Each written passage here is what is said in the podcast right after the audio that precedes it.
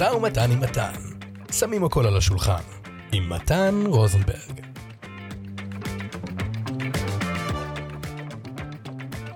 שלום לכולם, שמי מתן רוזנברג, וברוכים הבאים לפודקאסט שלי, משא ומתן עם מתן.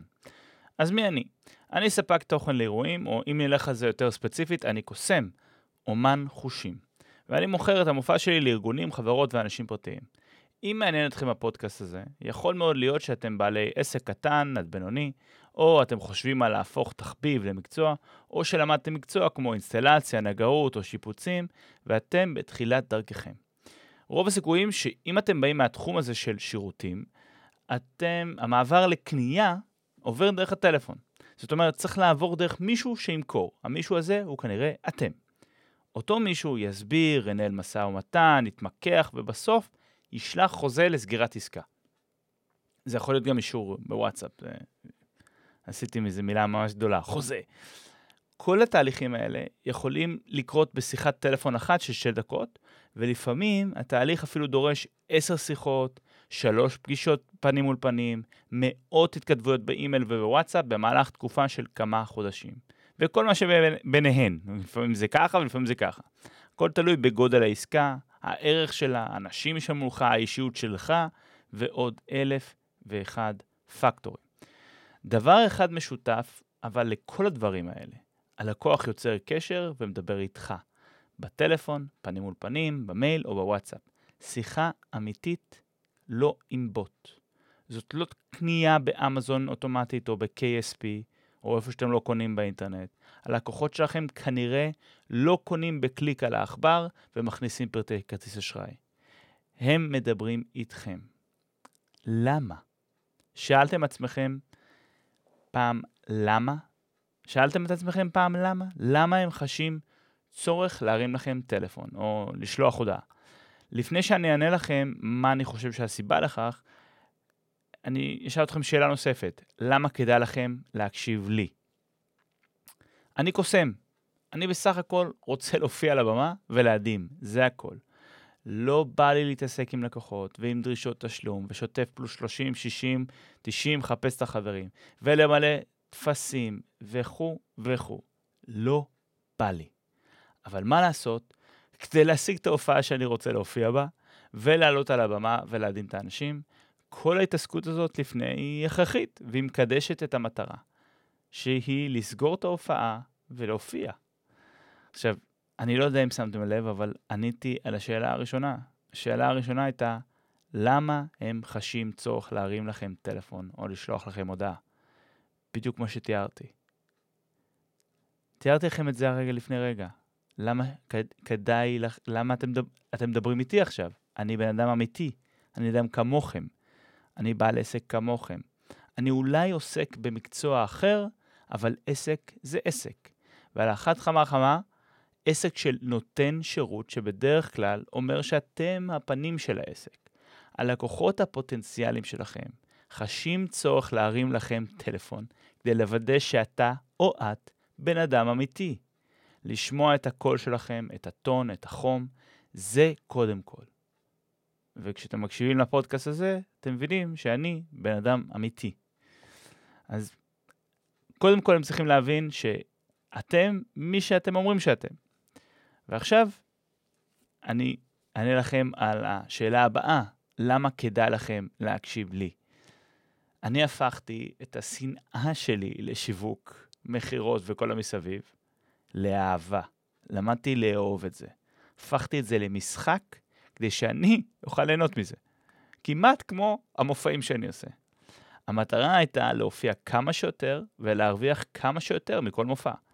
עכשיו, אני 17 שנה בעסק אה, של כאילו מופעים, ונכנסתי לעולם המשא ומתן חזק בשש או שבע שנים האחרונות.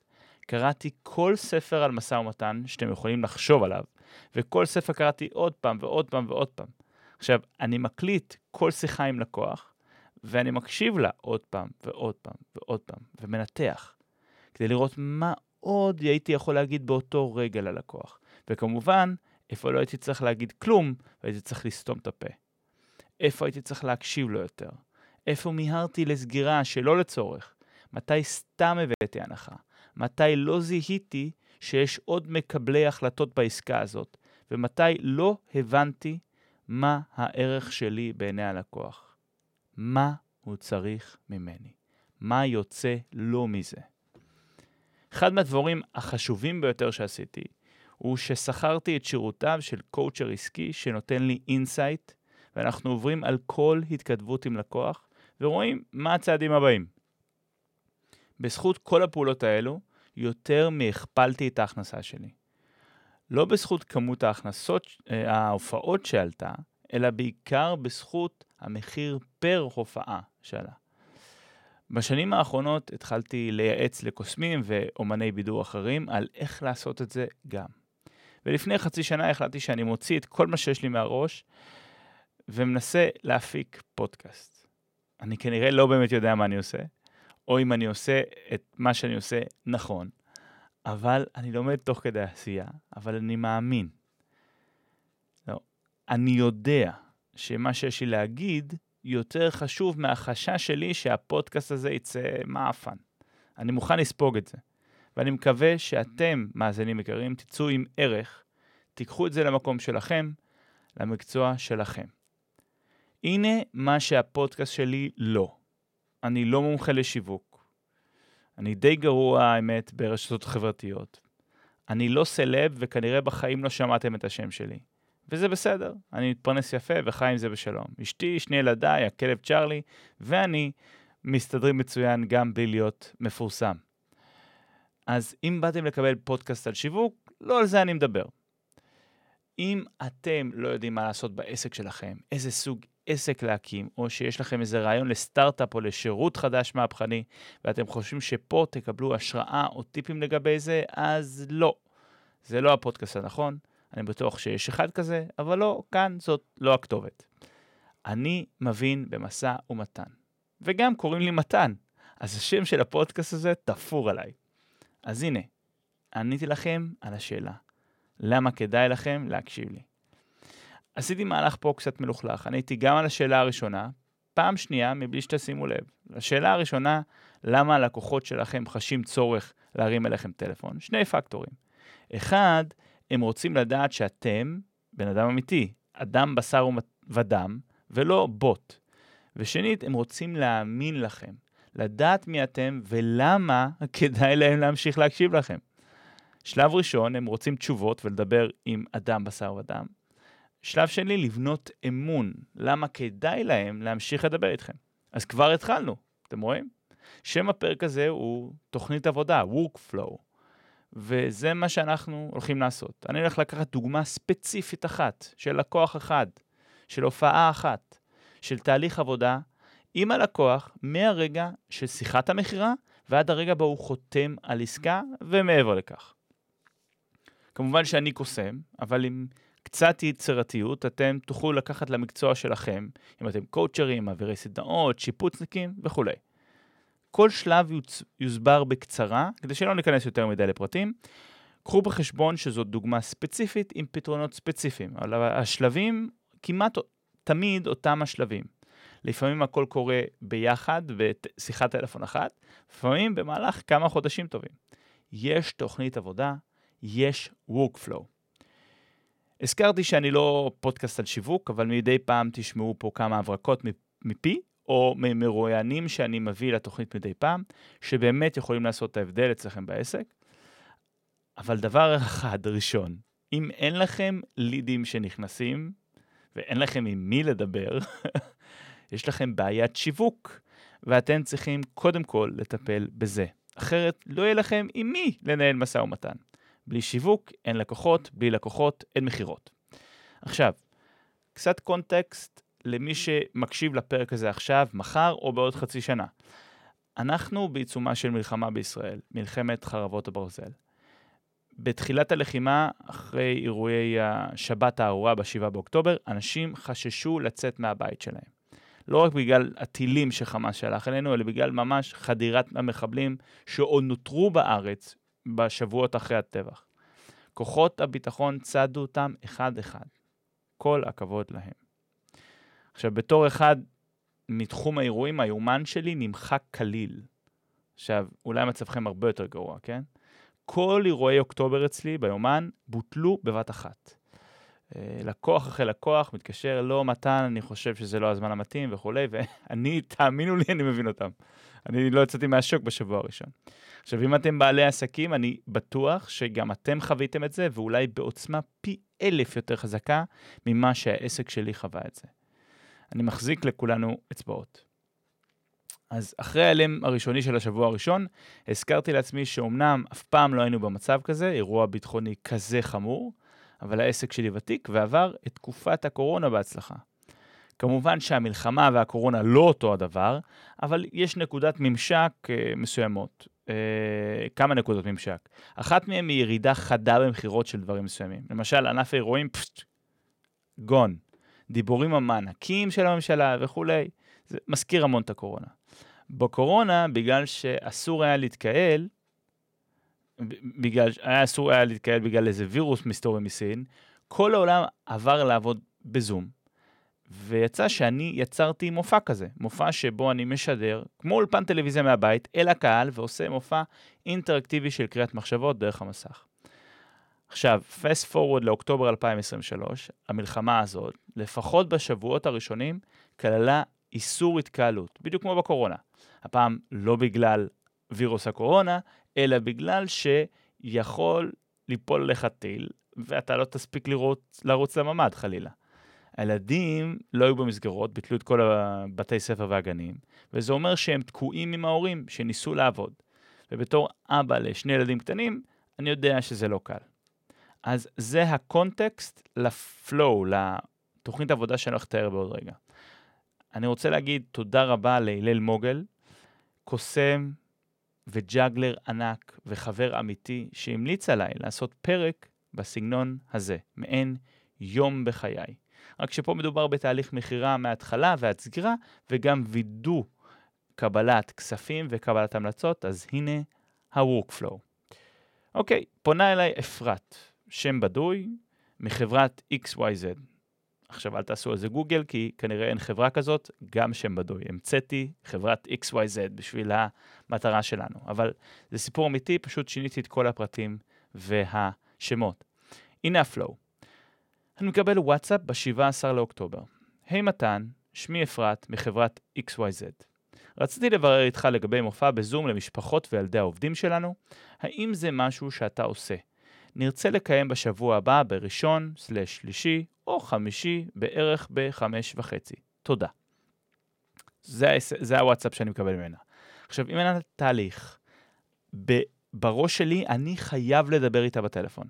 זה יעזור לי להבין מה סגנון התקשורת שלה, כאילו, מה, מה היא, איך, איך היא מתנהלת.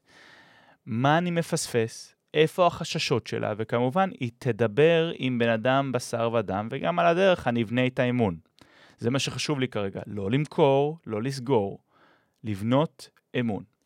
אבל קודם כל, אני חושב שחשוב שהיא תדע שהפנייה שלה אליי רלוונטית. אז אני צריך לענות לה על השאלה שלה, ישירות בוואטסאפ. אז אני עונה לה ככה: שלום אפרת, אימוג'י של סמיילי, זה אכן משהו שאני עושה. עוד אימוג'י של סמיילי. תרצי שנדבר בטלפון על הפרטים? היא עונה לי, כן, מתקשרת. והנה השיחה אחד לאחד. אמרתי, אני מקליט שיחות, וזה בעצם התמלול. כמובן שיניתי את כל הפרטים המזהים, ואפרת זה שם בדוי. אפרת, היי מתן, מה נשמע? נעים מאוד, מה שלומך? בסדר גמור. אה, את, את ראית פעם את המופע שלי? את המופע זום שלי? לא, אני חיפשתי בגוגל וראיתי. אז זהו. רציתי לשאול אם יש משהו שאני כן יכולה לראות, קצת לקבל סדר גודל של איך זה נראה. אמרתי לה, כן, כן, אני, אני יכול לשלוח לך סרטונים מיד, איך שנסיים את השיחה. מעולה, אז תשלח לי. כמה זמן בדרך כלל מופע כזה? זה בין 35 עד 45 דקות, משהו כזה. 35 עד 45. כן, זה בהתאם לזרימה, לצחוקים, לזה, והקשב והריכוז שלהם. פה היא חותך, אה, חותכת אותי במשפט. היא... אני, אני קצת יותר מקרקטר, אני מקווה שאתם תבינו את הזרימה של השחזור של השיחה. היא חותכת אותי במשפט שאני אומר, והקשב והריכוז שלהם, היא אומרת, לאיזה גלים אתה, אתה פונה בדרך כלל בדבר הזה? אני מופיע בעיקר לארגונים וחברות, זאת אומרת מבוגרים, אבל אני עושה גם תיכונים וחטיבות, ועשיתי אפילו צהרונים. עכשיו, הכל תלוי בכמה זה ממודר, החתך גילאים. זאת אומרת, שהייתי עושה הרבה פעמים, שבקורונה היינו סגורים בבתים, אז הילדים היו משתתפים עם ההורים, ואז היה כל מיני מנעד רחב של גילאים. אבל אני רוצה להגיד לך שבדרך כלל בגיל 6 או 7 ומעלה הם יותר מסתדרים. הייתי, הייתי רוצה לפתוח את זה לכל החברה שלנו.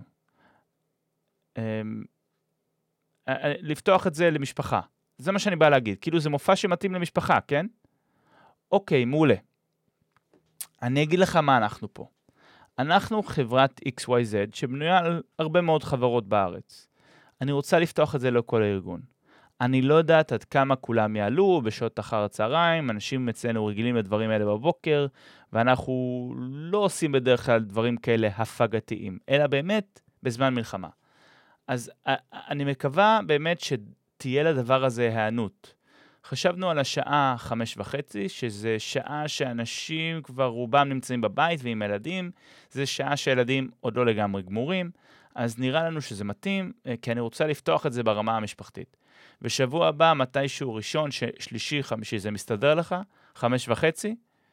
נכון? חמש וחצי? אוקיי, אז אני משבץ את זה איפשהו. ומה העלות של מפגש כזה?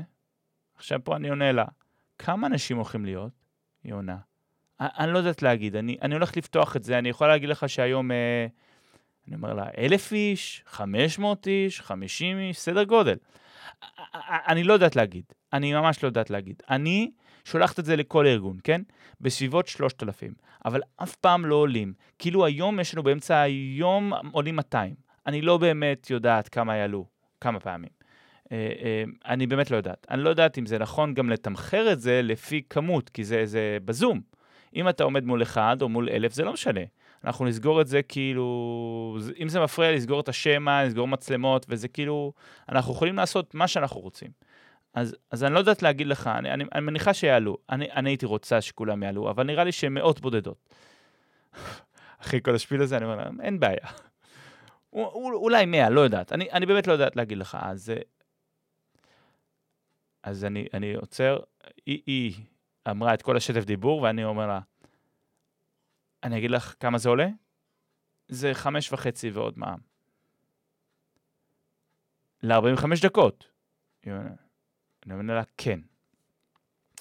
אגב, שימו לב, השחזור הזה, אני ניסיתי לעשות אותו כמה שאני יכול אה, נאמן למקור, מבלי, כמובן, אני לא רוצה חלילה, אלא, שישמו, לא רוצה לפגוע בפרטיות של אף אחד, אוקיי?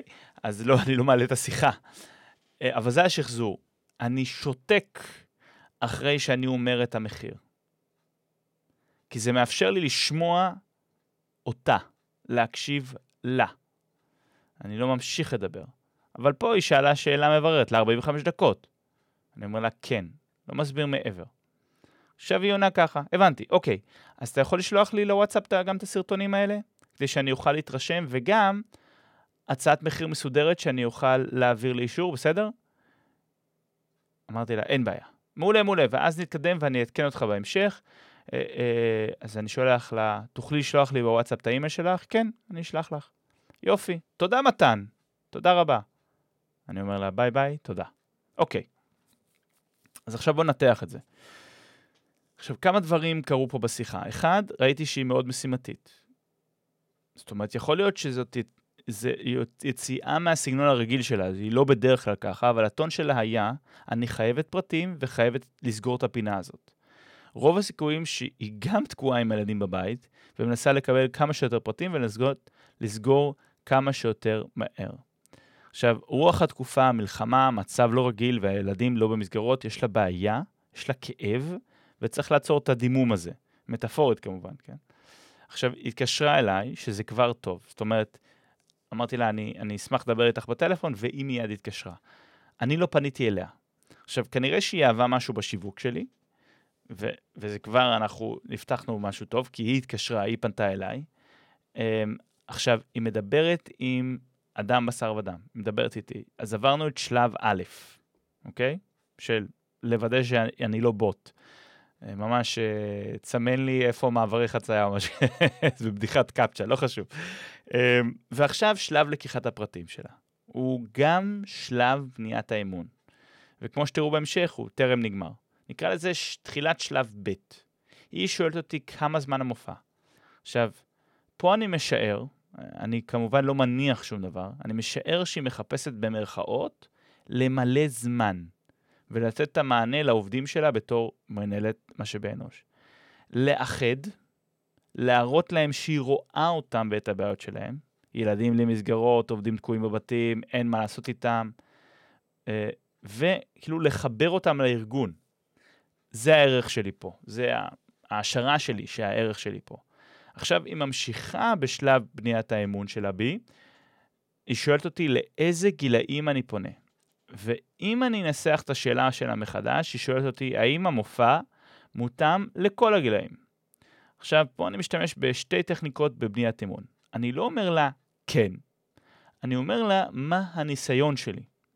שהופעתי לתלמידי חטיבה, תיכון ואפילו צהרונים. עכשיו, מה שאני אומר לה פה, אני לא מציין גיל מבחינה מספרית, אני משתמש בשפה ויזואלית יותר. כי יותר קל להבין מיד בראש איך נראה ילד בגיל צהרון, מאשר להגיד גיל 6, 7, 8, 9 וכולי.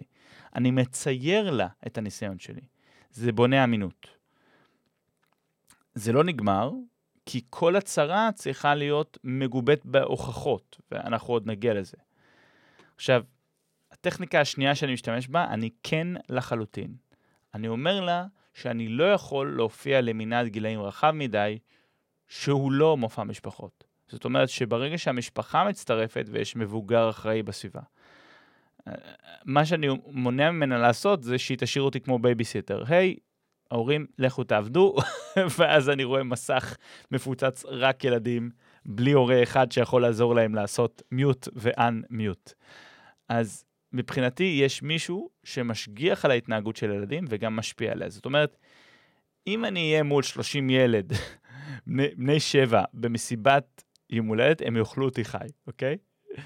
אם לעומת זאת, יהיה מופע משפחות של 100 איש ובתוכו יהיו 30 ילדים שלהם, בני שבע, ששייכים לאותם המשפחות, אז הם מתערבבים מצוין בקהל וזה לא מקשה אחת. ואני עובר את המופע הזה מצוין. אני כן איתה, ואומר לה את כל מה שהרגע אמרתי לכם. אני אומר לה את זה ככה. הרבה פעמים, כשבקורונה היינו סגורים בבתים, זה ציטוט מהשיחה. הרבה פעמים, כשבקורונה היינו סגורים בבתים, אז הילדים היו משתתפים עם ההורים, ואז היה כל מיני מנעד רחב של גילאים. ואני גם מתאם ציפיות, ואומר לה שילדים קטנים יותר, משש או שבע, כשהם לבדם מול המחשב, כנראה לא יסתדרו. אוקיי? Okay? זה אני אומר לה, מצטט מתוך השיחה. אז טכניקה אחת שאני משתמש בה, אני ממחיש במקום, אני, אני ממחיש במקום לענות בכן או לא יבשים. אני ממחיש לה, אני מדבר בשפה ויזואלית. במקום להגיד, יש לך ניסיונים כאלה? כן. בום. אני, אני ממחיש, אני אומר, אני הופעתי לתיכונים, חטיבות, צהרונים. והטכניקה השנייה שאני אה, משתמש בה זה כנות. אני אומר מה אני יכול לעשות, ויותר חשוב, מה אני לא יכול לעשות בשבילה. המסקנה, היא הבינה. ושאר השיחה התמקדה בעובדה שזה מופע משפחות. היא אומרת את זה, ולא אני. היא אומרת את זה.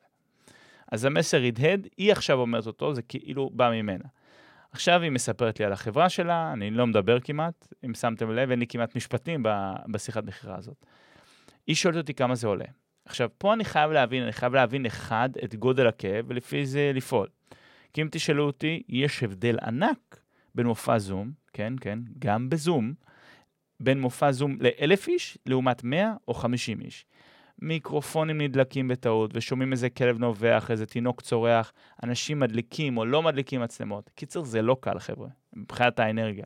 אז כן, בטח שיגבה יותר כסף פה. כמו במופע כרטיסים, כשהולכים להצגה, בלט או מופע סטנדאפ, כל אחד משלם כרטיס. אבל שימו לב שבשיחה הזאת אני לא מציין את זה.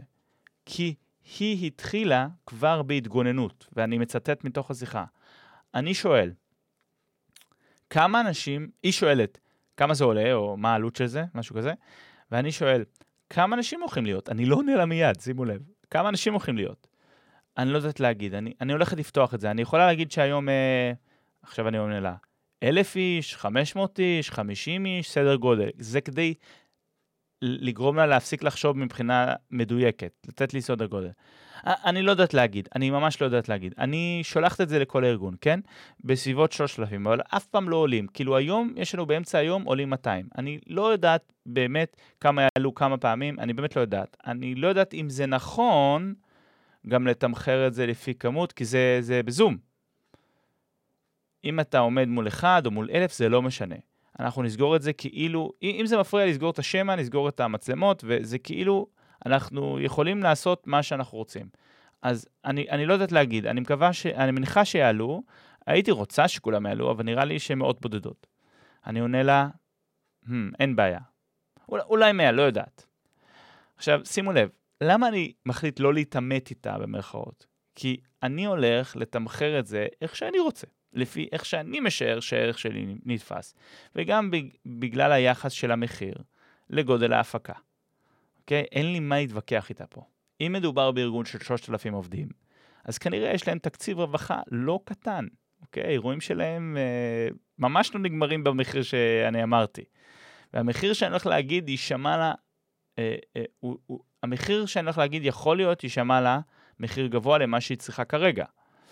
היא מושקעת איתי בשיחה, ויכול להיות שאם אני אעשה את העבודה שלי נכון, אחרי שתסתיים השיחה, היא פשוט תגיד כן.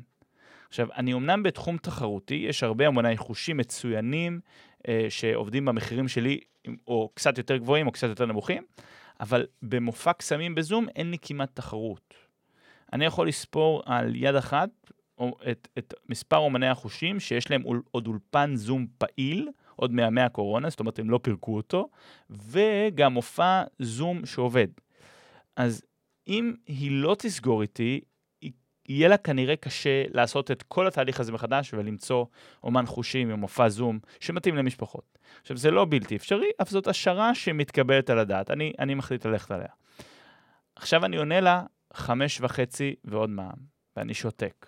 והיא שואלת, והיא שואלת ל-45 דקות? אני אומר לה, כן. עכשיו, אם שמתם לב, בתחילת השיחה אני אומר בין 35 ל-45 דקות. זאת אומרת, איך פתאום אני לא מביע התנגדות לעובדה שהיא אומרת 45 דקות? כי כשאני אומר 35 עד 45 דקות, זאת הדרך שלי לוודא שאני מבטיח פחות ויכול לקיים יותר. מבטיח פחות ויכול לקיים יותר. דוגרי, אני יכול לספק מופע של 55 דקות בזום. זה מה שאני יודע שהמקסימום שאני יכול לעשות מבחינת המבנה. היא לא צריכה לדעת את זה. כי אם אני מבטיח 55 דקות או שעה, לא משנה, ואז אני אעשה 50 דקות, היא עלולה להתאכזב ולהגיד, אבל דיברנו על שעה, לא? לא 50 דקות. בזה שאני מבטיח פחות, אני לא רק דואג שאני מקיים יותר, ואז אין אכזבה, אני גם יוצא לארג', נדיב. אני עושה מעל ומעבר. עכשיו היא מבקשת ממני שאני אשלח לה את הסרטונים. אותם סרטונים שהבטחתי בתחילת השיחה שאני אשלח לה, ושאני אשלח לה הצעת מחיר מסודרת. עכשיו, אתם זוכרים את שלב ב', שלב בניית האמון? אז הוא לא נגמר בשיחה הזאת. היא צריכה את הסרטונים. זאת אומרת, היא צריכה את ההוכחה, היא צריכה לראות אשכרה איך זה נראה, ולא רק איך שאני אומר שזה נראה. ואז גם הצעת מחיר בפורמט PDF שתוכל להעביר לאישור. וכשהיא אומרת, אני צריכה להעביר לאישור, תפסתם את זה. היא לא מקבלת ההחלטות היחידה. היא חייבת אישור מהבוסית שלה, או מהמנכ"לית, או ממחלקת כספים וכולי. פה ההזדמנות שלי לשלוח לה סרטון ספציפי למה שהיא מחפשת, שהוא מופע משפחות. אני לא אראה סרטון של מופע זום לאירוע חברה עם רק אנשים אה, מבוגרים מאחורי המסך. היא רוצה לדעת שילדים יכולים להשתתף, אז אני שולח לה סרטון בוואטסאפ, סרטון שבו אני מעלה לבמה, במרכאות, שני ילדים בגילאי 7 ו-8 שצוחקים ונהנים ונדהמים מהאינטראקציה איתי בזום. הסרטון נשלח עם הכותר מתוך מופע לארגון קופת חולים כלשהו. ושנית, היא מבקשת קובץ PDF של הצעת מחיר. פעם הייתי משתמש בהצעת מחיר שיוצאת אוטומטית ובקלות, כאילו קל מאוד להפיק אותה מתוך תוכנת החשבוניות שלי, כמו החשבונית הירוקה, אייקאונט ותוכנות דומות.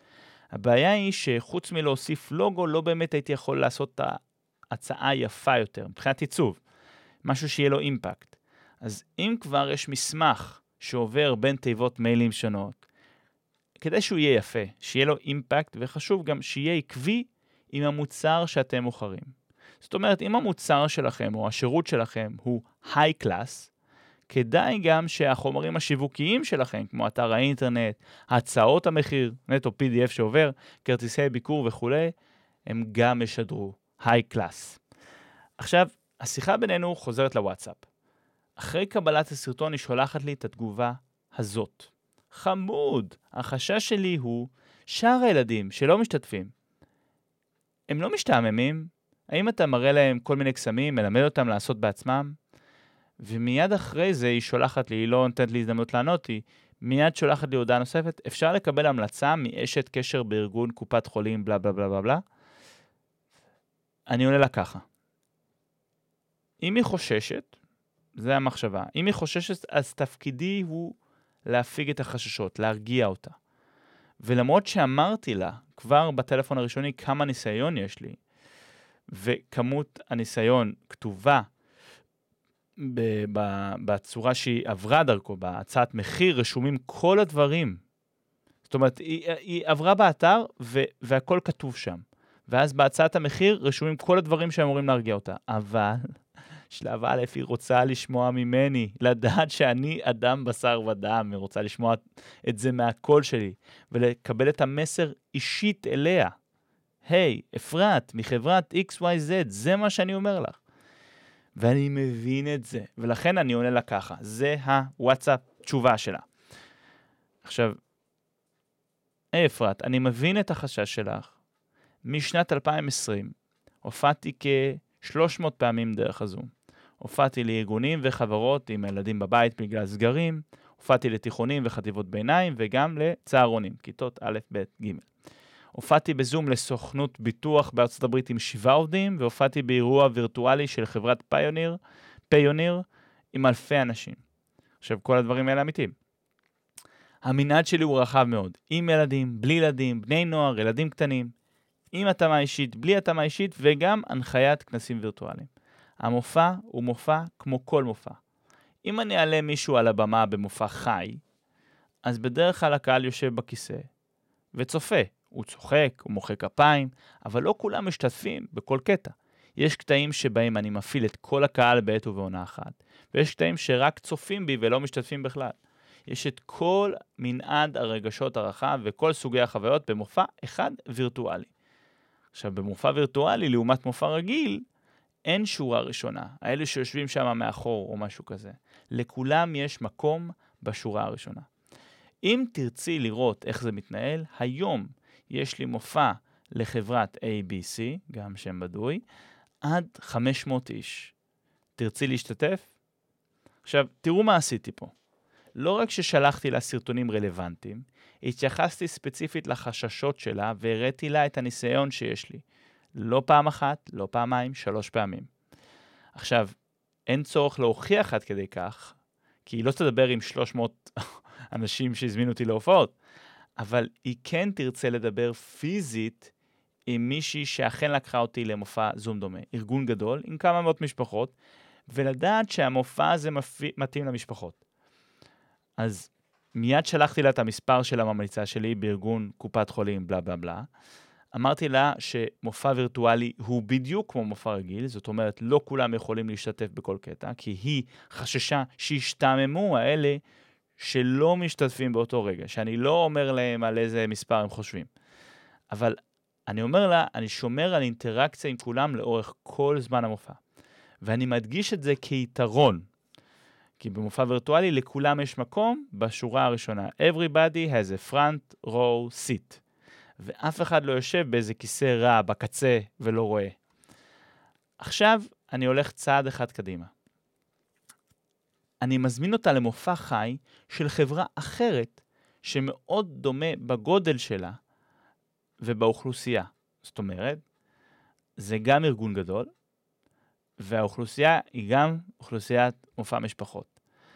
ואני עושה את זה כשהיא תראה איך זה עובד בלייב, ולא בסרטון של חמש דקות שחתוך מתוך מופע שלם. שתראה איך זה נראה מההתחלה ועד הסוף, משלב קבלת האורחים לתוך החדר זום הווירטואלי, ועד שלב שאני סוגר עם, ה, עם המוזיקת סיום. וזה עבד. היא אפילו לא הייתה צריכה להגיע למופע הזה. היא אכן כן הגיעה אליו, רק באמצע המופע, אבל מיד שלחה את, ההופעה, את ההודעה הבאה. אתה יכול לשלוח לי כמה מילים על הפעילות? אני רוצה להכין פרסום. עכשיו, היא הבהירה, כי כמה מילים על הפעילות, כבר שלחתי לה הצעת מחיר מפורטת, שלושה עמודים. עמוד אחד זה רק המחיר והפירוט, ועמוד שני זה כאילו מה אני עושה, ועוד, ועוד איזה... מאוד, מאוד יפה הצעת מחיר. אבל היא אומרת לי, אני רוצה להכין פרסום. אשמח גם לקבל תמונה ברורה שלך, עדיף תמונת פנים. עכשיו, הסיבה היחידה שמישהו מכין פרסום זה בגלל שהוא כבר מחויב עליי. היא לא אוספת תמונות פנים, היא צריכה לפרסם איזה פלייר או לשלוח איזה וואטסאפ עם התמונה וכמה מילים, כדי לעודד אנשים להגיע. עכשיו, פה יש לי מנוף. זאת אומרת, אם יגיע למצב שבו היא תתמקח על המחיר, זה מאוחר מדי. אני לא אתן לה הנחה. היא, היא, היא, היא הרי לא ת... הם לא יעשו את התהליך הזה, עוד פעם. מפאת כל הזמן, הלחץ והמצב. כל משא ומתן זה פשוט תהליך מייגע במיוחד בשבילה. אני חושב את זה כמשחק. אפילו שכל היומן שלי מבוטל, ואני כן צריך את הכסף, אוקיי? אני מזכיר לעצמי, מתן, אם אתה פשוט תעשה לואו בול, עופר, תציע הצעת מחיר אה, נמוכה יותר, סתם כי, כדי להיות בטוח שאתה תסגור, או תסתם תן הנחות, אתה פשוט תישאר עם פחות כסף בחשבון בנק בחודש שכל החודש בוטל. אז אני, יש לי מנוף, וגם יש לי ידע. אני יודע שיש לי רק ארבעה קולגות שיכולים לעשות את מה שאני עושה. ואני מכיר את כולם, ויש להם פחות ניסיון ממני, ש... ניסיון ממני במופעי זום לפחות, כן? אה, יכול להיות הם מופיעים הרבה יותר שנים על במה, אבל אני עשיתי הרבה יותר מופעי זום. עכשיו, אני משער שכשהיא אומרת, היי, hey, מתן, אתה יכול לשלוח לי כמה מילים על הפעילות שלך, אני רוצה להכין פרסום, אשמח גם לקבל תמונה, תמונה ברורה שלך, עדיף תמונת פנים. כשהיא אומרת את זה, הצעת המחיר מאושרת. ובמידה והיא רוצה להתמקח, תמיד יש לי את הזכות להגיד לא, והמחיר יישאר כמו שהוא. ובמקרה הזה יש לי גם ביטחון כמעט מלא שאם אני אעמוד על המחיר, היא תתקפל ראשונה, ותגיד, טוב, אז בוא נסגור. אז ההשערה שלי שהצעת המחיר מאושרת, למרות שהיא לא השתמשה במילים, היי, hey, מתן, מחלקת כספים אישרו את ההצעה שלך או משהו בסגנון, אני חייב לאמת את זה. עכשיו, מי ששמע את פרק 6, שקוראים לו רק שלא יתחרטו, שם אני מדבר על טכניקת האימות, לוודא שהכן הזה הוא כן אמיתי, ואנחנו באמת מתקדמים הלאה, ואנחנו אכן מוציאים את הפרויקט הזה לפועל. פה היא אומרת לי, שולח לך זימון ל-22 באוקטובר, זאת אומרת, היא כבר קובעת לי בלוז לפי התאריכים הפנויים שציינתי לה כבר. ואני עונה לה על השאלה של הזימון. אני מגיב לה, כאילו בוואטסאפ יש את ה... להגיב על, השאל, על התשובה, אני רושם לה, אין בעיה, אשלח לך הסכם עבודה לחתימה. אוקיי? אני אומר לה כבר, את צריכה לחתום על משהו. על התנאים של מה שאנחנו הרגע דיברנו עליו. ואני, ואני ממשיך לזה, יש עוד טפסים שאת צריכה שאמלא, פתיחת ספק וכולי, ומה הם תנאי התשלום שלכם. עכשיו, פה אני מגדיר גבול, אני חייב חוזה חתום. אז היא שולחת לי בחזרה תשובה, ישלחו לך מייל מהתפעול שלנו עם כל הפרטים. עכשיו, יום למחרת אני מזכיר לה לגבי ההסכם, ואני אומר לה, רציתי לשלוח לכם הסכם עבודה לחתימתכם, וחסרים לי כמה פרטים. והיא שואלת, פנוי לדבר? אז אנחנו מדברים בטלפון, אנחנו מקשקשים בטלפון על ההסכם, פרטים וזה, יהיה מתן, יגיע בחמש, החדר זום, הלינק יהיה פתוח וכולי, כל הלוגיסטיקה. ואז אני שואל אותה, מי אחראי לשלם לי? והיא שולחת לי עוד איש קשר בוואטסאפ. גם עם האיש קשר הזה אני מדבר בטלפון. אני מציג את עצמי, אני אומר שאני הקוסם של המופע זום ב-22 לחודש, ואפרת אמרה לי שאתה מטפל בכל ענייני הכספים. אז עכשיו אני מקבל אישור ממנו, תנאי התשלום, טופס פתיחת ספקים, והכל במייל מכותב גם לאפרת. החוזה נכתב, נשלח אליה ונחתם. עכשיו מגיעה ממנה הודעת וואטסאפ, שהיא לא קשורה בכלל לתיאור התפקיד שלי. ובעצם ההודעה הזאת יוצרת לי יותר עבודה, והיא אומרת לי ככה, היי, hey, עלה לי איזה רעיון חמוד. בא לך להקליט את עצמך באיזה סלפי קצר שמזמין את כל משפחת XYZ להופעה שלך, אולי תעשה איזה טריק זריזות ידיים קצר. המטרה היא, במרכאות היא רשמה, לגרות אותם לעלות. אשלח להם בשלישי בצהריים. מה שאומר, זה שאני צריך להקליט עכשיו את הוידאו הזה מהסטודיו. בזמן מלחמה, הילדים בבית, או אני צריך לחכות ללילה שכולם ישנים כדי לשלוח את הסרטון הזה. עכשיו, אני יכול לעשות סרטון פשוט מהפלאפון, אבל אני רוצה להמחיש לה ולכל מי שהיא שולחת את האיכות של הסטודיו שלי. יש לי סטודיו עם שלוש מצלמות, עם תאורה, סאונד, והכל מקצועי. אני עושה מהדרין על מהדרין, ואני גם מוסיף כתוביות לסרטון אחרי שאני מקליט אותו. זאת אומרת, אני עובד, אבל זה לא בחוזה. אני יכול להגיד לה, לא, אין לי זמן לזה, או אני לא מספיק עד שלישי בצהריים. אבל אני אומר לה, כן. למה אני לא אומר לה לא? אני מבין אותה. היא מעלה חשש. היא מוציאה פה כסף ורוצה שהכסף שהיא מוציאה יהיה שווה את מלוא הערך. ובמקרה הזה כמה שיותר משפחות שיעלו לזום וישתתפו במופע. אז היא העלתה רעיון שהוא האמת פתרון מעולה. הוא יכול, הסרטון הזה יכול להניע את המשפחות לפעולה, להפיג את החששות שלה, אבל זה גורם לי לעבוד יותר קשה. אני בודק את התקציב שלי, התקציב הפנימי שלי, יש לי אנרגיה או זמן בשביל זה? מה הרווחים שלי פה? יש ספר מצוין שנקרא The Like Switch, שמדבר על איך לגרום לאנשים להתחבב עליך. Getting someone to like you. עכשיו, זה מנקודת מבט של סוכן CIA של גיוס אה, משת"פים. מאוד מאוד מעניין.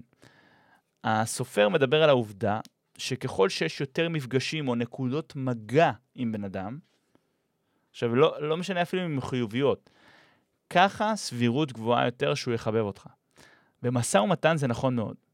כמה שזה מתיש אותנו, כל הזמן להתכתב, ולהתקשר, ולברר וכולי, זה עובד לטובתנו. ככל שיהיו יותר תכתובות אימייל, שיחות טלפון, הודעות וואטסאפ או פגישות מול פנים מול פנים, כמה שיותר נקודות מגע, ככה הם יאהבו אותך יותר ויזכרו אותך יותר. וגם יתחפרו יותר בעמדות שלהם של להביא אותך, שאתה האיש הנכון. הם פחות ופחות ייכנסו לתקציב שלכם, כבר השקעתי ככה עד עכשיו, אני לא אלך על אומן חושים אחר שיודע לעשות מופע בזום. אין לי כוח לזה. לכן, יש לי הרבה מנוף. אז מבחינתי, כשהיא שולחת לי הודעה כזאת, תעשה לי סרטון, זה אחד מהרווחים הכי גדולים שלי. היא זוכרת אותי, היא עובדת בארגון גדול, ויש לי גם מופעים רגילים, אחרי שהמופע הזה, המלחמה הזאת תיגמר, למכור לה. אה, אירוע גיבוש עובדים וערב מחלקה למנהלים וכולי. הרי זה ארגון גדול, היא אומרת לי 3,000 איש. עכשיו, היא יכולה להמליץ עליי למנהלות משאבי אנוש בחברות אחרות, בקבוצות פייסבוק ובלינקדאין וכולי. יש פה רווח גדול בשבילי, אני פשוט צריך לראות אותו ולהבין אותו. אחרי שהמופע נגמר, והיה הצלחה, היא הרימה טלפון ממש היה מקסים, ואמרה, אבל אמרת שתלמד גם איזה קסם, לא? לילדים. עכשיו, זה לא נכון. היא לעולם לא ביקשה את זה. ואצלי כל ההתכתבויות במייל ובוואטסאפ מולי, וגם כל השיחות שלי איתה מוקלטות. אז אני זוכר ואני גם חזרתי לשיחה, אבל לא משנה. מה הרווח שלי בלתקן אותה? מה להגיד בלצאת צודק? להגיד, לא, מה פתאום? את לא ביקשת ממני ללמד קסם. עכשיו, בין השורות, אם אני אענה לה ככה, אם הייתי עונה לה ככה, זה אומר שני דברים. שניהם לא חיוביים במיוחד. אחד, את שקרנית, את לא ביקשת ממני את זה בחיים שלך. או את מבולבלת או שכחנית ואת לא ביקשת מזה ואת כנראה לא זוכרת. אני לא עושה את זה, לא לעשות את זה. אני אומר לה ככה, אה, אוי, כן, כנראה שלא היה בזרימה באמצע המופע. אבל יש לי רעיון, מה אם נעשה דבר כזה? אני מכין לך סרטון שבו אני מלמד קסם, ואת תשלחי את זה בתפוסה רחבה ככל האפשר. ככה זה אפילו יותר טוב ממופע, כי הם יוכלו לראות את הסרטון עוד פעם ועוד פעם, מתי שירצו. היא עפה על הרעיון הזה. עכשיו, אם אתם לא מסכימים איתי, אני חושב, זה, זה, זה פילוסופיה. עדיף להיות חכם ולהתעלות על דבר כזה, כאילו לש, לספוג את זה באגו, כאילו, הרי היא לא אמרה לי את זה אף פעם, מאשר לצאת צודק ולהוציא את הלקוח קטן. עכשיו, אתם, אתם מסכימים איתי? לא? זה לא, אני, אני חושב שזה הגיוני. החוק הזה למדתי מג'ים קמפ, הסופר של הספר המצוין No, The only negotiation system you need for work and home. החוק אומר, עדיף תמיד שאתה, זה שמוכר, או את, ירגישו קטנים, שאתה תרגיש קטן במרכאות, שהלקוח ירגיש גדול, כאסטרטגיה, אוקיי? קשה. קשה להוריד מגננות מול מישהו שמושלם ואף אחד אף פעם לא טועה. אני מנמיך אגו ובא לרצות. אני מגדיל את נקודות המגע עם הלקוח ומגדיל רווחים עתידיים אצלי. אז אני שולח לה קסם ללימוד וגם עושה מהדרין ומוסיף כתוביות. היא מרוצה. הכסף נכנס לחשבון בנק בזמן ושלום על ישראל. יש לי עוד אלפי מקרים כאלה, בהם כל פעם אני נתקל בסגנון תקשורת אחר, אישיות אחרת, צרכים ורצונות אחרים, חששות, מקבלי החלטות שונים, סיטואציות שונות, מחירים שונים ותנאי תשלום מסובכים. אני אשמח בפרקים הבאים לעשות עוד workflow, שתוכלו לקחת ממנו רק את מה שאתם צריכים, כדי שתמכרו יותר, ושהפרנסה שלכם תגדל אמן. לפני שאני מסיים את הפרק, הייתי רוצה לעשות סיכום לכל הפרק של ה-workflow. אז ראשית פנתה אליי לקוחה בשם אפרת, היא רצתה לוודא שאני אכן עושה את מה שהיא צריכה שאני אעשה. אז א', העברתי אותה לשיחת טלפון, כדי ששלב א' יקרה. שהיא תבין שאני בשר, בשר ודם, אדם בשר ודם. אני ממשיך לשלב ב', בניית האמון, אני מספק לה את כל המידע הספציפי שהיא צריכה לדעת לגבי האירוע הספציפי שהיא צריכה. מופע זום, במקרה הזה. אז אין לי צורך להגיד כמה זמן אני מופיע על במות, לא אכפת לה מזה וזה לא רלוונטי. כמה זמן אני מופיע במות, כי מדובר במופע זום. שלב ב' של בניית האמון ממשיך גם אחרי שלב ג'. שלב ג', הצעת המחיר. אה, שלב ב' ממשיך בזה שהיא מבקשת ממני הבהרה נוספת. היא מביעה חשש שאולי המופע שלי לא יתאים. שם אני מספק להיסטוריה רחבה יותר של כל הרזומה שלי בתחום הספציפי של מופעי זום לחברות ומשפחות. עכשיו, במקרה הזה גם היא מבקשת המלצה. אז היא צריכה בעצם תשובה על שלושה דברים. עשית את זה בעבר? צריך לתת לה תשובה. כמה פעמים עשית את זה? צריך לתת לה תשובה. זה מתאים לאוכלוסייה שלי? צריך לתת לה תשובה. ואז לפי התשובה שאני נותן לכל שאלה, היא צריכה שתי הוכחות לפחות. תראה לי איך זה נראה, זאת אומרת, שלח לי סרטונים. תן לי לדבר עם המלצה, זאת אומרת, מישהו לא משוחד, שיכול לתת לי עדות אמיתית על איכות והתאמת המופע שלך לאוכלוסיית משפחות, וכמובן, אני עונה לה, אני נותן לה את האשת קשר ספציפית, ולא מישהי שסתם עשיתי לה אירוע חברה, ועכשיו היא תגיד, וואו, המופע של מתן מדהים, אבל זה בכלל לא מופע רלוונטי, אלא מופע משפחות בזום. ואני מספק לה הוכחה שלישית מיוזמתי. בואי למופע היום, תראי איך זה נראה בפועל. וכמובן, זה היה יכול לפעול לרעתי אם המופע היה לגמרי אחרת ממה שהייתה צריכה.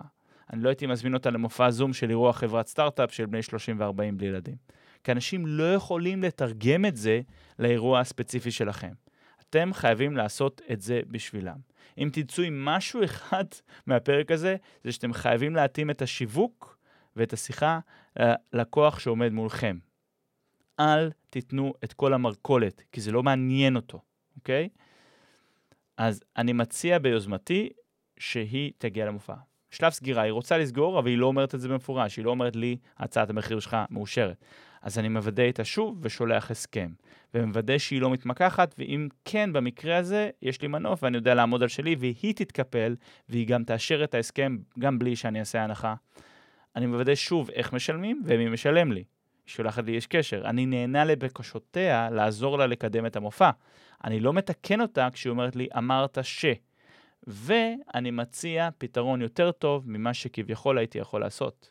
במקרה בדוגמה הזאת, במקום ללמד קסם בזמן המופע, בסוף המופע, ולהקריב את כל הפלואו של המופע, אני שולח לה סרטון עם ערך הפקתי גבוה, מצולם בסטודיו שלי, עם כתוביות, ושלב אחרון, אני מקבל את הכסף.